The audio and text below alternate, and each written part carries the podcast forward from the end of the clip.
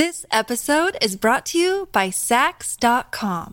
At Saks.com, it's easy to find your new vibe. Dive into the Western trend with gold cowboy boots from Staud, or go full 90s throwback with platforms from Prada. You can shop for everything on your agenda, whether it's a breezy Zimmermann dress for a garden party or a bright Chloe blazer for brunch. Find inspiration for your new vibe every day at Saks.com. If you've got a thirst for knowledge that never quits, Brightside Podcasts are just what you need. Whether you're into recent discoveries, space exploration, true stories, or useful tips for self improvement, psychology, gadgets, or just your day to day routine, there's something for everyone. You spend an average of 8 minutes of your day in the shower. Hey, I'm not there holding a stopwatch, you know, it's just typical. Anyway, that adds up to around 6 months by the time you're 60. All this showering takes about 11 bottles of shower gel or 30 bars of soap per year. You also use enough water to sprinkle over 98 football fields. Not wanting to let too much time and money go down the drain, you decide to reduce your showering to just water and stop using shampoo. You'll still wash your hands with basic soap to stay healthy.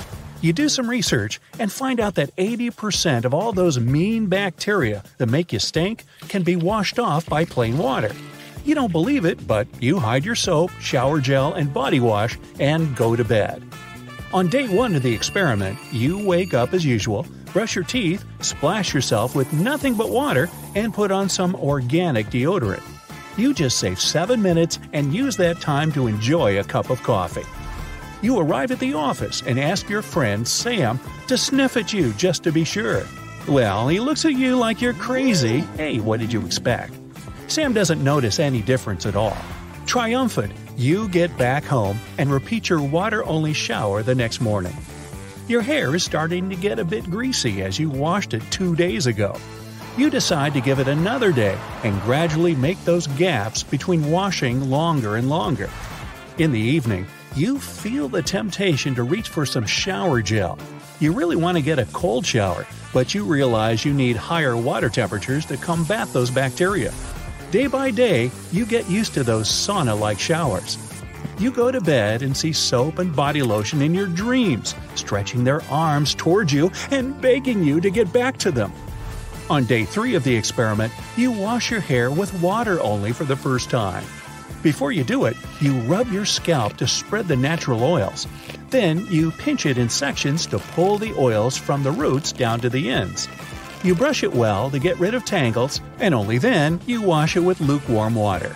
You let it dry, and it feels just as clean as after shampoo.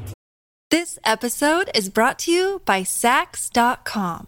At Saks.com, it's easy to find your new vibe. Dive into the Western trend with gold cowboy boots from Staud, or go full 90s throwback with platforms from Prada. You can shop for everything on your agenda, whether it's a breezy Zimmermann dress for a garden party or a bright Chloe blazer for brunch. Find inspiration for your new vibe every day at Saks.com.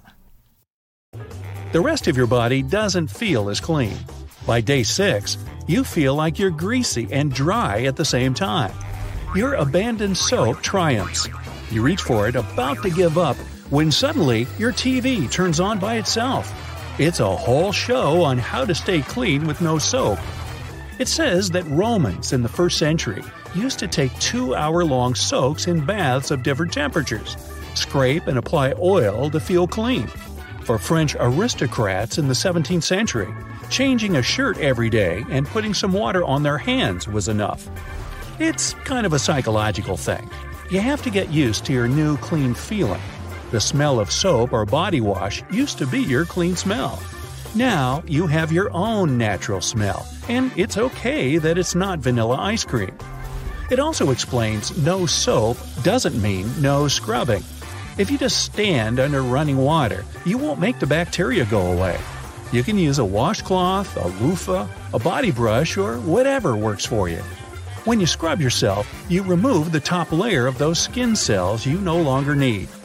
You tell yourself you're clean as ever, hop out of the shower, and after 15 minutes, you feel your skin is crisp and impeccable. You also notice your skin has that creamy soft glow, like in a body lotion ad. The chemicals soap contains are super dehydrating.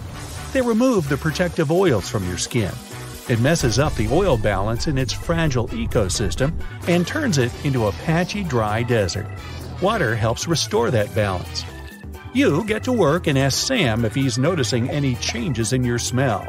Again, he really doesn't get it, so you explain the experiment idea. He looks at you with approval and, surprisingly, shares some knowledge on the topic too. First, what you do for a living matters. If you work with dangerous chemicals, at a farm, as a gardener or construction worker and contact dirt, pollens, and allergens, you have to shower daily and with soap. The same is with athletes, personal trainers, and fitness instructors. Unless you're one of them, you can go just fine with water or even no showering at all for days. Plus, you save a lot of energy when you're driving and not running around. That's why people of the past needed the shower more often than you do. Second, your genetics also play a role. Your sweat glands could be more active than your neighbors, and you could be more likely to smell. Your colleague Jill overhears the talk and adds it's also about what you're wearing. Cotton lets your skin breathe better than polyester. It also lets enough moisture escape so that you don't smell bad. Jill also reveals her secret. She's been taking water only showers for a month she always wears a long sleeve shirt and jeans to the office, and she's perfectly fine. Her skin doesn't really get that dirty. She also confesses she has smelly feet, soap or no soap. As long as she's wearing shoes like most people do in the office, no one ever notices that. It's been seven days since you last washed your hair with lukewarm water. It feels a bit greasy, but you could tell it's getting stronger at the roots. Because you don't wash it with shampoo anymore, all the natural oils stay on your scalp.